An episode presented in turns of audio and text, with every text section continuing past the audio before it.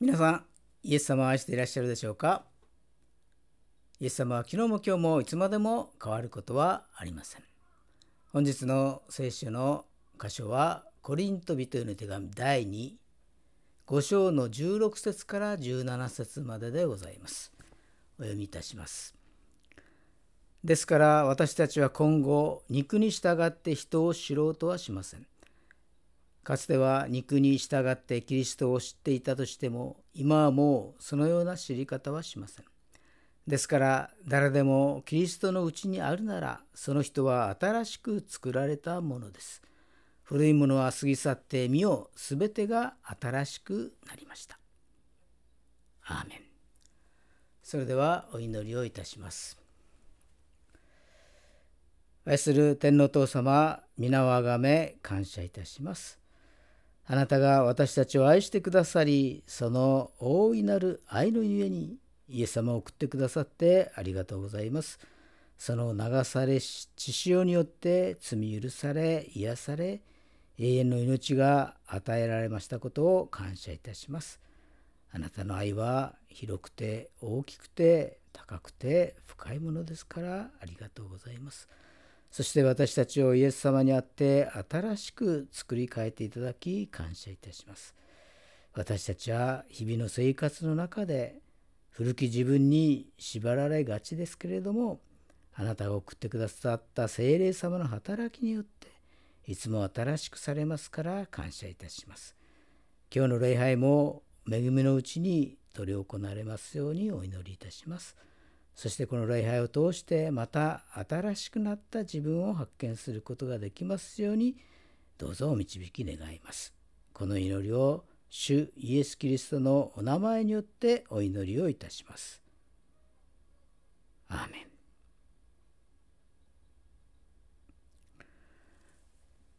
今日は新しく作られたものと題してご一緒に恵みを分かち合いましょう。ま、皆さんは神様に対するイメージはどんなイメージを持っているでしょうか？まあ怖いイメージがあったりまたは何か失敗すると責められるのではないかというイメージがあったりまたある人は願いを叶えてくださるイメージ。またある人は、まあ、自分が危機的な状況になった時にはですね神様という叫ぶんですけれども普段はですね、えー、何も持たないイメージがないという人もいるかと思います。そうかと思えばですねまた神様に良いイメージを持っている人もおられるのではないかと思います。まあ、神様に対するイメージは千差万別でありまたいろいろ持っていらっしゃることと思います。人それぞれのイメージがあることと思います。まあ、聖書ではあ神様は愛なる神様そしてまた義なる神様と書かれてあります。まあ、愛というイメージからはですね優しいという感じがしますしまた義というですねイメージからは、まあ、怖い厳しいそんなイメージが持たれるのではないかと思います。神様が愛ならなぜこの世の中に不幸が蔓延しているのかというようなですね質問をされる人がいますけれども、まあ、それは一言で言うとは言うと人間の罪ゆえなのであります。まあ、愛の神様ですからどこまでも優しく忍耐深い神様もなのですけれども罪に対してはですね義をもって対処をしてくださる神様なのであります。だから罪ある人間に対してですねああいいよいいよとなあなあでですねやり過ごすような神様ではありません。罪に対してはですねちゃんとした対処する神様でもあるのであります。まあちなみに聖書でいう罪というのはですねえー、創造主なる神様唯一真なる神様からですね離れて、えー、生きていくことであります。まあ、ギリシャ語でハマルティアと言いますのでそれは的外れという意味であります。だから神様に向かわないで、えー、的外れの生き方をしているそれが罪ということであります。まあ、創世記を見ると神様は天を作り地を作り、えー、全てを作られましてそして最後に人間をお作りになりました。そして人間を作られた時に神様はそれは非常に良かったと言われたのであります。他の天や地を作った時にはですね良かった。良かったと言われたんですけれども、まあ、人間を作った時には非常に良かった。非常にという言葉を付け加えられたのであります。まあ、それは神様にとって、まあ、最高傑作の作品ということでもあるのであります。人間は神様の試合の中で安息の日々を過ごしていました。当初はそうでありました。神様が天を作り地を作り全てを支配しておられ人間を作られたそしてそれは最高傑作の人間であったということでですね安息の中で生活をしていたのであります。まあ、ところがそこへ神や蛇がですねやってきて、え誘惑をしたのであります。まあ、巧みに嘘をついて騙したのであります。蛇の言葉を聞いてからエヴァがその木を見るとですねあ本当に、えー食べるのに良さそうで目に親しくまたその木は賢くしてくれそうで好ましかったと創世記の3章6節に書かれてあります。まあ、サタンはですね巧みに嘘をつくのであります。しかもエヴァにかけた言葉でありました。神様の言葉を直接聞いたのはアダムでありました。だからそのエヴァにですね直接聞いてないエヴァにサタンは語りかけたのであります。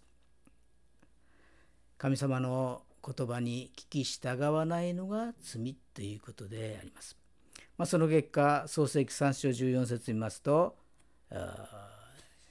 神様はですね蛇にこのように言われました。お前はこのようなことをしたのでどんな家畜よりもどんな野の生き物よりも呪われる。お前は腹ばいで動き回り一生塵を食べることになる。まあ、ここから見るとですね蛇はもともと美しい生き物で人間とも会話ができるような生き物だったようであります。また女には3章16節で「私はあなたの 苦しみとうめきを大いにます。あなたは苦しんで子を産む。またあなたは夫を恋慕うが彼はあなたに支配することになる。そして男にはあなたが妻の声に聞き従い食べてはならないと私が命じておいた木から食べたので大地はあなたのゆえに呪われる。あなたは一生の間苦しんでそこから食を得ることになる。大地はあなたに対して茨とアザミを生えさせ、あなたは野の草を食べる。あなたは額に汗を流して糧を得、ついにはその大地に帰る。あなたはそこから取られたのだから、あなたは土の塵だから土の塵に変えるのだとこのように書かれてあります。まあ、女は男に支配されそして男は額に汗して働き死んで土に変えるということになってしまったのであります。人間を作った当初は優しいイメージでしたがここでは義なる神様の面が出ていますのでなんだか怖いイメージになりました。でも神様はやはり人間をこよなく愛してくださるお方なのであります。このままでは人間は絶望ですけれども人間救済計画をですね神様は備えてくださったので、えー、あります。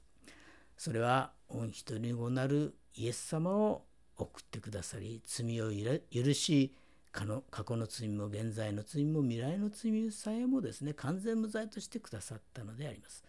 そして永遠の命を与え与えてくださり神の子としてくださり神様の前に立つことができるようにしてくださったのであります。ここに神様の限りない愛があるのであります。やはり神様のイメージはですね良きものということになるのであります。まあ、2016年にですね藤井聡太さん、まあ、プロ棋士でありますけれども彼は史上最年少ということで14歳2ヶ月でですねプロ棋士になりました。まあ、あるトークショーで、えー、彼に司会者がですね聞いたのであります。もしここに将棋の神様がいたら何をお願いしますか？と聞きました。まあ、一緒に出演した上流騎手はですね、えー、一戦ごとに勝たせてくださいというようなことを願ったのであります。でも藤井聡太騎手はこのように答えたのであります。一曲お手合わせお願いしますとこのように答えたのであります。まあ、女流騎手は願い事を叶えてくださる神様のイメージがありそしてまた藤井聡太騎手は、まあ、共に歩んでくださりそして自分を成長させてくださるのが神様だというようなそのようなイメージがあったのではないでしょうか。まあ、神様に対するイメージによって随分と考え方や生き方が違ってくるようであります。まあ、ちょっと余談になりますけれども、えー、この時にですねアダムとエバが話していたのはまあ、最初の言語ですよね何語？なんでしょうかね。まあある牧師の説によるとですね、まあ、この後ノアの大洪図が起こるのでありますけれども、まあ、その時に助かったのはノアの家族8人だけでありました。その時に話していたのはヘブライ語だということでありますけれどもその根拠がですねどこにあるのかちょっと私も分かりませんけれども、まあ、ヘブライ語だということを言っていました。まあ、ノアの箱舟は荒々手3に漂着をします。それから創世記の11章1節を見ますと、さて全地は一つの話し言葉、一つの共通の言葉であった。人々が東の方へ移動した時、彼らは新あるの地に平地を見つけて、そこに住んだとあります。まあ、この新あるの地っていうのはえー、これはですねシュメールのことでありますけれどもだから荒ラテさんからですね、えー、見た場合に、えー、北西ですね南西ですか南西の方にそのシュメール新アルという地があって、えー、荒ラテさんからですね、うん、出てきた人々がですね東の方へ移ったということでそして、えー、ここにバベルの塔をですね。作るんですけれども、まあ、ここはもう後にバビロンの地ということになるんですけど。バベルの塔を作ってですね、えー、手まで登ろうということで人々がですね同じ言葉一つの言葉だから会話できてコミュニケーションできて、まあ、思いも一つになってバベルの塔を作り始めたのですけれども神様は下ってきてですねおいおいということでですね神様になろうなんて思ったらいけないということでですね、えー、今まで一つの話し言葉だったのをですね全然こう会話ができないようにコミュニケーションが取れないように違った言語に変えてい、ったのであります。そして人々は全世界に散らばったということであります。だから私たちは元をたどればノアの子孫だということになるのであります。まあ、この説でいくとですね、えー、アダムとエワもヘブライ語を喋っていたのかなということが考えられるんですけれどもこれはまあ推測の域を出ません。さて私たちが神様に対するイメージがどのようなものであるかそれからの歩みが違ってくるのであります。まあ、とかく人間というものはですね自分の顔には関心があるけれども内なるものには比較的ですね、えー関心が薄いようであります。第2コリント5章17節を見ますとですから誰でもキリストのうちに会うならその人は新しく作られたものです。古いものは過ぎ去って身を全てが新しくなりました。まあ、聖書では内なる人間は日々新しく作られ外なる人間は古きものとして過ぎ去っていくと書かれています。古いものこれはアダムとエバが堕落してその罪を受けたのが古いものであります。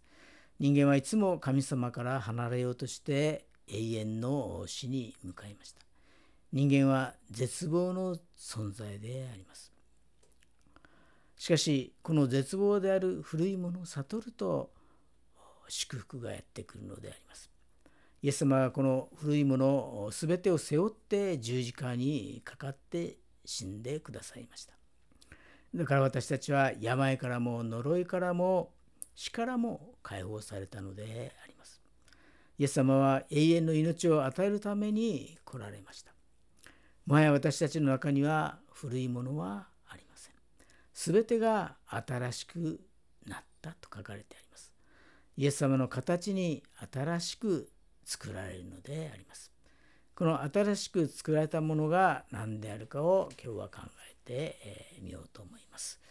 第一にイエス様は私の義であるということであります。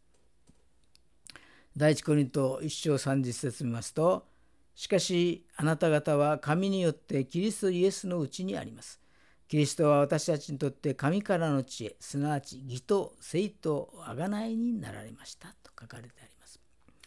イエス様は神様からの知恵だというのであります。アダムの罪が私たちの中に面々と流れていて私たち人間ではもうどうすることもできません。ただ絶望だけであります。でも神様の知恵によってイエス様が与えられました。そのイエス様の義が私の私たちの義として認められたということであります。神様が人間を作られました。しかし人間はそれを忘れて神様から離れようとしたり偶像を礼拝しようとしたりしました。神様の知恵はどこに行っても祝福であります。呪いとは関係ないものであります。義とは神様の前に立つ資格であります。私たち人間は誰一人して神様の前に立つことはできません。しかし新しくされたものは大胆に立つことができるのであります。罪のないイエス様だけが神様の前に立つことができます。その恵みによって私たちも立つことを許されたのであります。第2にイエス様は私の清めであります。ヘブル人への手紙実章の実節を見ますとこの御心に従ってイエス・キリストの体がただ一度だけ捧げられたことにより私たちは聖なるものとされていますと書かれてあります。いわゆる私たちはすぐに罪を犯してしまいやすいものであります。神様の戒めを守る力もありません。にもかかわらずできるようにイエス様が私の清めとなってくださったのであります。いつの間にか神様の力を得てそれができるようになりまあ、自分自身を見たら罪だらけです。絶望しかありません。でもイエス様はこんな私を見捨てることなく私の身代わりとなって十字架にかかってくださったのであります。そのことによって罪だらけの私の体を白い衣で包んでくださり神様の前に立つことができるようにしてくださったのであります第3にイエス様は私たちの贖いになってくださいました。えー、ロマ書ロマ人への手紙の3章の24節を見ますと神の恵みによりキリストイエスによる贖いを通して与えなしに義と認められるからですと書かれてあります。まあ、本来なら罪ある私たちが代価を払わなければならないし私たちが十字架にかからなければならないし私たち自身が罪の贖いをしなければなりませんでした。でもその一切合切をですねイエス様がこの私の代わりに私たちの代わりにしてくださったのであります。神様は私たちの命を救うためにイエス様の血をもって代価を支払いました。だから私たちの命は神様の永遠の命であります。私たちは神様のものでありイエス様のものなのであります。身分が変わりました。新しく変えられたのであります。私たちは新しく作られたものであります。まあ、新しくですね作られた私たちでありますけれども、まあ、日々の生活の中でともすれば古い自分が顔を出す場合があります。まあ、そんな時にはですね古きは過ぎ去り全てが新しくなったと高らかに宣言することで。そして聖霊様の力を借りてですね本当に聖霊様来てください。どうぞ新しくなった私を力強く支えてくださいというふうに祈ることでもあります。古い自分から抜け出し新しい自分へと作り変えられました。どうぞお一人お一人が新しい自分を着て最後まで歩むことができますように主の皆によって祝福をいたします。古きは過ぎ去り見よすべてが新しくなった。お祈りいたします。愛する天皇お父様、皆をあがめ感謝いたします。私たちはアダムの罪を背負ったまま気づかずに罪の中を歩いていたものでした。でも神様の一方的な恵みにより選んでくださり、罪を清めてくださり、永遠の命を与えてくださり、神様の子として見舞いに立つことが許され感謝いたします。外なる人は滅んでも内なる人は日々新たなりと聖書の中に書かれてありますからありがとうございます。イエス様の十字架の血潮によって罪許され新しく作り変えてくださったことを覚えありがとうございます。どうぞ私たちが新しい人を着たまま人生を全うすることができますようにお導き願います。今日の礼拝を感謝し救い主イエス・キリストのお名前によってお祈りをいたします。アーメン